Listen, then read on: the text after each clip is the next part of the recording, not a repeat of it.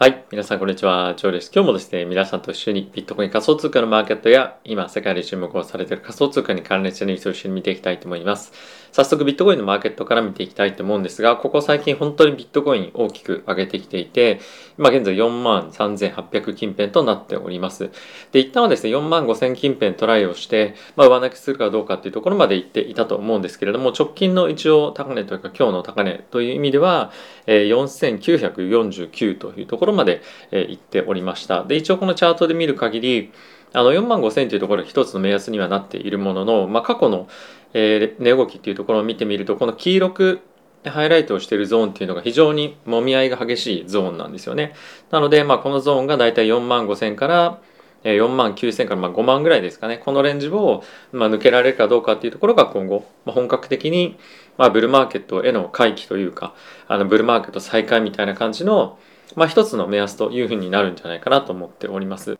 でこれもですね、イーサも同様の展開になっていて、えー、現在3000に、まあ、抜けられるかどうかっていうところが今勝負のポイントになっているんですけれども、えー、この過去に揉み合っていたポイント、えー、現在の3000というところから、まあ、大体3300、400ぐらいですかね、まあ、このところが非常に重要なゾーンになってくると。まあ、なんでこのバンドという意味では10%ぐらいあるので、あのかなりちょっと幅が広いようではあるんですけれども、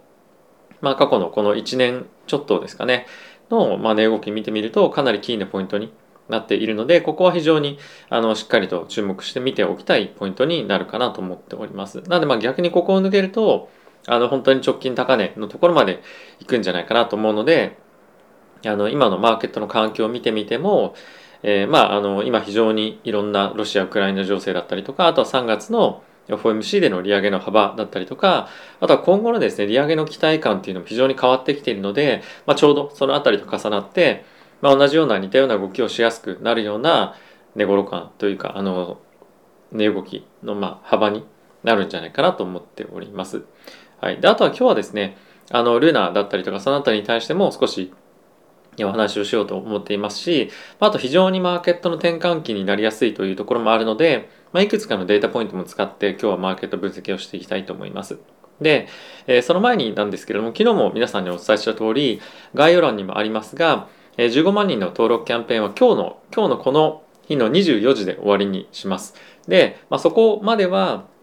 あの該当人数オーバーしても、まあ、受付しますので、今非常にマーケットよく戻ってきてますので、まあ、こういったタイミングで新しくバービットで、えー、取引始めてみようという方は、ぜひこの機会をですね、使っていただけると嬉しいです。であとはですね、僕ちょっと知らなかったんですけども、あの、今回のキャンペーンのあの対象になっていただくと、ダズーンのですね、あのスポーツのダズーンの3ヶ月間だったと思うんですけれども、それの無料視聴の対象にもなるようなので、まあ、ぜひ検討してみているといいかなと思っております。はい。っていうところでニュース見ていきたいと思うんですが、まずはマクロの関係のニュース見ていきたいと思います。で、えー、今ですね、非常に株価があの仮想通貨ものすごく調子いいんですけれども株価が非常に弱値が重くなってきてどんどんどんどん下がってきてしまっているんですね。でその一つの理由に関しては特に今日という観点では原油の値段がもう100ドル超えてどんどんどんどん今上がってきていると。でそれそれに伴ってですね株式市場もアメリカの経済の成長が非常に難しくなる。いわゆるそのまあスタグフレーションのような情報に状況になって株価がまあ上がっていくっていうよりも、まあ、徐々にその維持すらできなくてどんどん下がっていってしまうんじゃないかという恐怖が非常に芽生えてきていますと。で、まあ、これがですね今マーケットであのちょっと前までその利上げに向かっていくっていう方向だったものが思ったより利上げできないんじゃないかっていうふうな見方に今なってきていて、え、ちょっとこれ見ていただきたいんですけれどもこれが3月のタイミングでどれほどマーケットが利上げを織り込んでるかっていう数値なんですね。で、右側が25ベースポイントをどれぐらい織り込んでいるかの数値になります。で、これが今95.9と。で、昨日までは25ベースポイントと50ベースポイントの利上げどれぐらい織り込んでるかっていうようなバーチャートになっていたんですが今現在では利上げしないっていう確率も4%残しているような状況になってるんですね。でさらに言うと12月の段階では7回利上げっていうのがほぼマーケットではコンセンサスとして織り込まれていたというような状況なんですけれども、まあ、ちょっとあのグラスパッドグラフをパッと見で分かんないんですけれども、昨日まで7回織り込みだった金利の、まあ、上昇幅がですね、5回織り込みに今変わってるんですね。なので今のメインシナリオは今年2021年あ2022年は5回織り込みまで下がってきてます。ということで、まあ、今日含めてですね、かなり金利が今下がってきてるんですね。まあちょっとあの暴落というのは言い過ぎかと思うんですけれども、今のこの2年、5年の2年10年か金利見ていただくと、まあ、これが2年の金利で大きく今下げてきていますと。で、これがやっぱり原油価格とかっていうところにも非常にあの影響されているんですけれども、まあ、この今過去ちょっとこの何て言うんですかね山になっていたところを抜けてくるとさらにあのもう一旦ドーンと下がってくるんじゃないかなと思うんですがまあ10年の金利も1.7%というところまで、まあ、下がってきてしまっていて非常に今、え、株式マーケットがリスクを取りづらい、まあ、リスクオフのような状況になってきていると。で株式マーケットを見てみてもそうなんですけれども、え、ここ最近非常に買われていた特に、まあ、バリュー銘柄っていうところを中心にえー、下落しているような状況になっています。で、かつボリュームも伴っていて、結構マーケットがですね、本当に今、あのー、て言うんですか、難しい局面というか、まあ、反転しそうな、ある意味その、これまでのトレンドと、まあ、反転いきそうな、していきそうな感じっていうのは、出てきているかなと思います。で、一応原油の価格についても見ておきたいと思うんですけれども、これが原油の先物価格になります。で今日1日で9%ぐらい上昇していて、一気にマーケットが、うわ、もっとインフレが来るっていうことでものすごい恐怖を覚えているような状況なんですよね。で、なんでインフレが来るっていうものになっているのに、あの、金利の織り込みが下がってるかっていうと、短期のインフレはガッて上がってるんですけれども、それに伴って、えー、経済が非常に冷え込む。で、長期的な金利上昇が維持できないので、まあ、経済があの停滞していくので、まあ、金利も徐々に将来的には下がっていくみたいな感じの今あの、まあ、イールドカーブっていうんですけれどもそういう感じになってきていると。で、えー、非常にこういったこともあってですねリスクオフの資産えー、いわゆるその金が買われているような状況になっているんですけれどもこれと一緒に今上がってるのが、えー、ビットコイン、まあ、イーサリアムいうまあ仮想通貨になってきていると。で、これがまあビットコインなんですけれども、なんで今本当にあの仮想通貨の資産のまあなんていうんですね役割がまさにこの瞬間は安全資産になってきていると。で、これまではリスク資産というふうに、まあ、積み分けされていたものが、まあ、この本当に有事のタイミングでリスクオフの資産に変わっていってるというのは非常に面白いあの側面が、側面というか、まあ、状況かなと思います。で、まあ、こういったところをですね、あの、話をしているのがこの記事になっていまして、ビットコインがですね、4万5千ドルから、まあ、さらに弱値をですね、どんどんどんどん切り上げていくんじゃないかっていうのが、この記事になってきていて、で、それには3つの理由があるというふうに、えこの記事では言っていますと。で、まあ、それ一つ一つ見ていきたいと思うんですけれども、えー、まずはですね、トレーダーが Reduce Half Point Bets for March というふうに書いてあるんですが、これはさっきも触れた通り、50ベースポイントの利上げだったものを25ベースの利上げに減らしていますよと。で、これはやっぱりその金利の、まあ、押し上げ圧力であったその物価上昇というところはあの一つやっぱりあるんですけれどもそれはちょっと行き過ぎた予想だったねというところとあとはその世界の情勢が非常に不安定であることからやっぱりそのフェットとしては25ベースの利上げにやっぱとどめたいというのもやっぱあると思うんですね今のマーケットで50ベースの利上げやったら株式上も非常に大きくあのクラッシュする可能性がありますし今この原油の価格がですドーンと上がってきた中で、まあ、株式マーケットだけではなくて実体経済も非常に大きなプレッシャーを受けるので、まあ、そこでですねあの、まあ、過度な利上げっていうのは非常に危険だというところがまず一つあると思います。でもう一点なんですけれどもこれもさっき述べましたこの1年間の利上げの、まあ、予想幅っていうところが7回利上げだったにもかかわらず本当にこの1日で5回利上げまで織り込み度合いが下がってしまったと。で、これはやっぱりそのスタグレーション、スタグフレーションというところが意識されていて、マーケットのその経済の成長がまあ鈍化していく、そこへの恐怖っていうのが非常に今、マーケットには織り込まれている。その証拠が、まあ、こういったところにあるかなと思います。で、プラスなんですけれども、まあ、もう一つは、まあ、先ほどもありました通り、えっと、ビットコインがですね、セーフヘイブンになるんじゃないか。これは、安全資産としてビットコインが今ロシアだったりウクライナ人がまあどんどん買ってますよね。で同じような動きがまあ他の世界中からもまあ起こる可能性があってリスクアセットとしてこれまで機能していたビットコインがセーフヘイブン、まあ、そのリスクオフのアセットとして扱われるような状況に、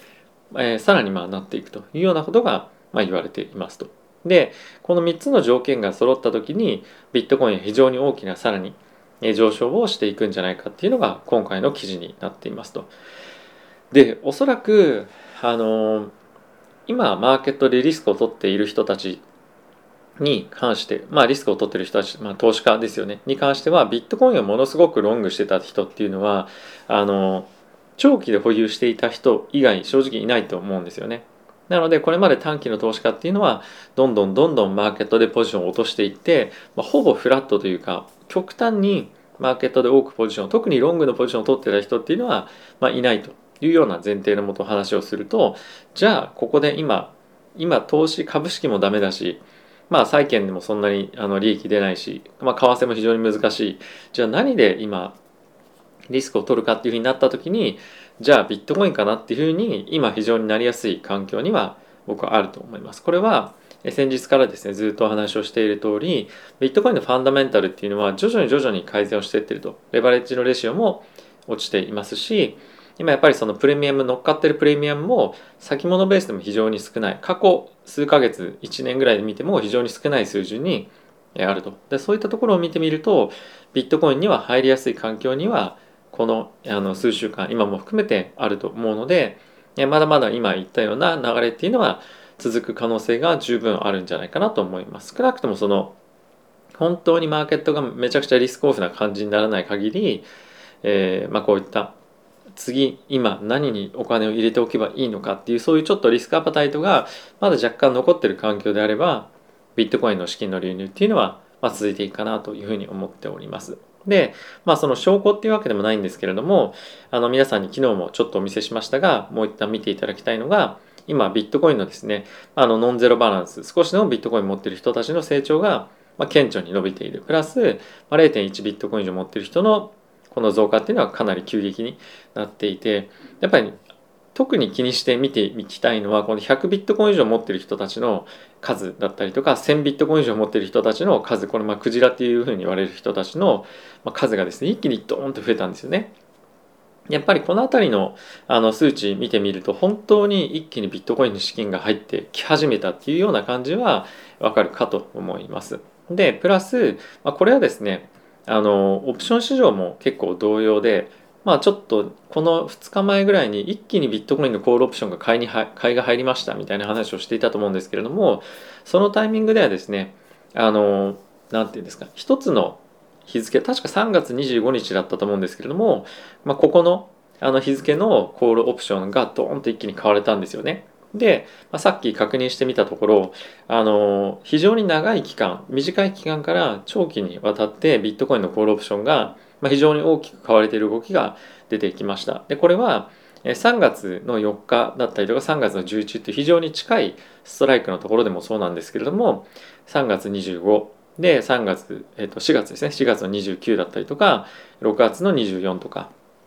まあ、こういったその節目節目であのオプションのエクスパイアリーっていうのがあるんですけれどもここに向けて大きくマーケットはコールオプションを買っているということは非常に前向きなそのビットコインへのビューっていうのが、まあ、今まさに戻ってきているような感じかなと思います。で、今やっぱりこの転換点でもあるので結構マーケットはですね、かなりボラティティ高まると思うんですよね。で、この,、ま、あのビットコインの安全資産的な役割を本当に担うかどうかっていうのを、まあ、この数週間とかでまあ、一旦ちょっと見る感じにはなると思うので、マーケットが上下するようなタイミングもあると思うんですが、これが大きくシフト転換するような感じがしっかりと見られればビットコインの大きな上昇トレンドへの回帰っていうのは、まあ、一つ現実的になってくるんじゃないかなと思うので、まあ、このトレンドをぜひあのしっかりとここで買ってキャプチャーしましょうっていうところも、まあ、あの人によってあるかもしれませんが実際にそうなるかどうかっていうのは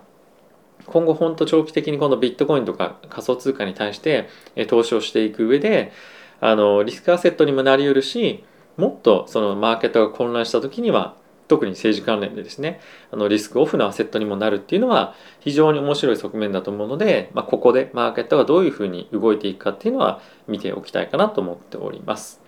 はい。ということで次のニュース見ていきたいんですが、えー、先ほどもちょっとちらっとお話をしたんですけれども、ルナトークンですね、今非常に大きく上昇をしておりますと。で、ちょっとチャート見ていきたいと思うんですけれども、この1月の末のタイミングから今大体倍ぐらいに一気に上昇してきていました。で、これの背景なんですけれども、えっ、と、今ですね、このルナには、あの、まあ、ルナというか、このテラのネットワークには、えっと、UST というですね、ステーブルコインがあるんですね。で、これに対してどんどんどんどん資金が入ることによって、えルナトークンが、ま焼却されるような仕組みに確かなっていたと思います。で、今ですね、このタイミングでやはりその、ステーブルコインへの需要っていうのが非常に高まっている。で、プラス、今、えっ、と、この UST っていうのは預け入れ、ステーキングをしていくと、まあ、大体年率に19%ぐらいですかね、20%ちょっと割るぐらいの利回りがつくと。なので、やっぱりこういった非常に有事なタイミングで、でかつ、ボラティティがそんなにまあ、あのステーブルコインなのでまあないと。で、かつしかも19%とか20%ぐらいの利回りがもらえる商品って、みんなやっぱり今このタイミングでは非常に飛びつきたい商品だと思うんですよね。なのでまあそこに今、ものすごく今資金が入っていて、で、それによって、ルナトークンが焼却されて今グワーッと冬に価格が上がっているようなあの感じになっているんですけれども、まあ、こういった動きが非常に今、えー、まさに起こっていますよと。で、120ドルぐらいまでここの高値を超えていくんじゃないかっていうふうに言われてはいるんですけれども、まあ、あの一旦この有事のえー、局面が終わるとまた大きくドーンと下がる可能性もあるので、まあ、これをちょっと追っかけるかどうかっていうのはちょっと気をつけた方がいいと思いますが、まあ、そういった背景があって今上昇しているような、え、感じにはなっております。で今回のこの値動きっていうのも今後まさに何か起こった際に、まあ、一つ参考になるようなというか今後生かしていけるような、えー、まあ値動きだと思うのでこの辺りもちゃんと覚えておいてあの将来的に生かしていきたいなと改めて感じさせられました。はい。で、ここから仮想通貨にかもっと、あの、なんですか、ニュースっぽいようなものをちょっとお伝えしていきたいんですけれども、アメリカの財務省がですね、ロシアの、えー、まあ、関連したウォレットに対して、クリプトのトランザクションですね、行われて今、もちろん世界中でいるんですけれども、まあ、それをアメリカの企業に、まあ、シャットダウンしてくださいというようなことを、えー、今言っていますと。で、えー、これはですね、あのいろんなところから、まあ、呼びかけっていうのが起きているわけなんですけれども今のところはクリプトの会社っていうのはロシアというだけでは、えー、断絶できませんということを言っていて本当にそれが政治家の例えばこういう人でこの人は本当に制裁対象であるのでダメですよっていうのであればあのネットワーク遮断書はしているんですけれども、まあ、ロシア人だからっていう理由ではまだちょっとできないというのが今現実的ですみたいなこの議論が結構行われているんですね。で、まあ、この辺りは本当にちょっとそのどこまでそれを制裁をまあすべきなのかっていうのは正直人によっても考え方違うかなと思いますしその一般市民の方もあの対象になってしまうようなやり方っていうのは本当にいいのかどうかっていうのは、まあ、結構その何て言うんですかねあの物議を醸す議論の対象になってくるんじゃないかなと思います。で、まあそんな中なんですけれども、一応ですね、その民間の企業の中ではもうすでにそういったことを、まあ、せあの積極的にやっているところもあってですね、あの、ワイズっていう、まあ、あの、ちょっと前ですとトランスファーワイズっていう会社だったと思うんですが、まあそこが今、ロシアに対しての資金の送金をですね、あのストップさせていて、まあ、それをですね追っかけるように、まあ、同じような業界フィンテックの企業が、まあ、どんどんどんどんロシアへの送金をできないように今していると。で、まあ、これもまた一つやっぱり考え方としてあってロシアの今の姿勢っていうのは非常に良くないと。で国民もプーチン大統領を止めさ止めるように頑張れっていう意味も込めて、ロシア人の一般の人たちへの資金の送金とかっていうのもできないように、まあ、するっていう考え方もあると思うんですね。まあ、なので今やっぱりそのロシアのプーチン大統領に対してプレッシャーをできるだけかけるような取り組みを今あの政府も企業もやっていくっていう方向性の方がまあメインの今ストーリーになっていてクリプトのあのクリプトネイティブの会社はちょっとそれにあのうわどうしようかなっていうような感じが、まあ、一つあるというようなまあ状況かなと思います。これやっぱりその金融のあのなんていうんですかねその自由化じゃないんですけれども、まあ、そこがメインのあのメインのために作られたテクノロジーっていうだけではないと思うんですが、まあ、そこが非常に重要なあの思想としてある中で本当にその自分たちが例えばここには送金させたくないみたいな感じで止めるのが本当にいいのかっていうのもやっぱ一つやっぱあると思うんですよねクリプトネイティブの会社っていうのは。なのでまあその辺りはあのこのクリプトっていうツールをどういうふうに使うかっていう思想の違いが若干出ていて面白いかなと思いました。はい。で次なんですけれども、えウクライナがですね現在クリプトで資金をですねそのまあ寄付を募っているような状況なんですがポルカドットについても受け入れ始めますよということを言っていました。で、これまではビットコインとイーサリアムで約20ミリオン US ドルですね。日本円で約23億円ぐらいの資金調達を行えていたんですけれども、これでまた、ね、ポルカドットまで枠を広げて、本当にいろんな通貨で資金をあの受け取れるように、今万全、万全の体制を期しているというような状況かと思います。はい。で、続いて、えユニスワップについても、ウクライナに対しての、ま、ドネーションをですね、できるように、ま、今、あのツールを、ま、今回、ま、導入をして、ウクライナ支援というか、そのロシア反対への意をですね、表しているというような状況になってきています。で、今本当にその世界で、あの、この反ロシアというか、そのウクライナサポートみたいな、ま、流れになってきている。で、プラス実際に思ったよりも、ウクライナ、まあ、そのキエフの陥落っていうんでしたっけ？その、もっと早くロシアがウクライナをですね、占拠できるような感じで思っていたにもかかわらず、思ったよりも時間がかかっていると。で、そういったところがま予想以上にロシアへのコスト、まあ、その戦争にかかるコストをまかかってしまっていたりとかあとはそのロシア国内のあの気づいてこの今まさに何が起こってるかを気づいてなかった人たちが、まあ、ハッキングとかをですねいろんな人たちがして、まあ、メディアにどんどんどんどん、まあ、今本当に何が起こってるかっていうのを、ま、流すことによってロシア国民からの反発も出たりとか、まあ、あとはもっともっとそのあの戦兵力が必要になってくる中で全くトレーニングを受けてない人まで、まあ、戦場に送られていて、まあ、そういった人々が非常にやっぱり疲弊をまああの行きたいって言って言っている人たちも疲弊していると思うんですけれども、まあ、そういった人たちとあとはウクライナでは本当にやっぱ国を自分たちに守るんだみたいなそのモチベーションが非常に高い人たちが戦っている中でやっぱそのロシアについてはあの、まあ、当然一枚岩になれないというかなかなかその本当に戦闘に向かっていけるようなメンタリティーではない中で、まあ一部の人はですけどね、あの、そういった、あの、なんていうんですかね、まあ人たちが今ぶつかっている中で、よりまあ時間がかかりやすいような状況になって、で、かつロシアとしても、やっぱ資金があの無尽蔵にあるわけではないので、まあ徐々に徐々に、まあ、あの、ロシアのその兵力というところも、財力というところも、まあ尽きていって、本当にプーチン大統領がえー、打つ策っていうのがなかなかなくなってくるっていうのは一つマーケットとしては安心材料であり核使うんじゃないかっていうところのあのやっぱ心配度っていうのも、まあ、高まってくると思うので、まあ、非常に難しい今局面にあるかなと思います。でその核を使うかどうかっていうところの選択肢がある程度もうないなというふうになった場合マーケットはものすごいあの安心感とともにもう一段ドーンと上げていくんじゃないかなと思うのでまあ本当に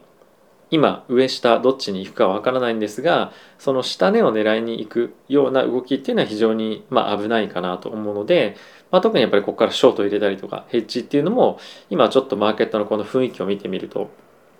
あのまあ今得策ではないかなとなんでまあ長期的なポジションをまあ構築していくような局面になってきているかなというふうに思っております。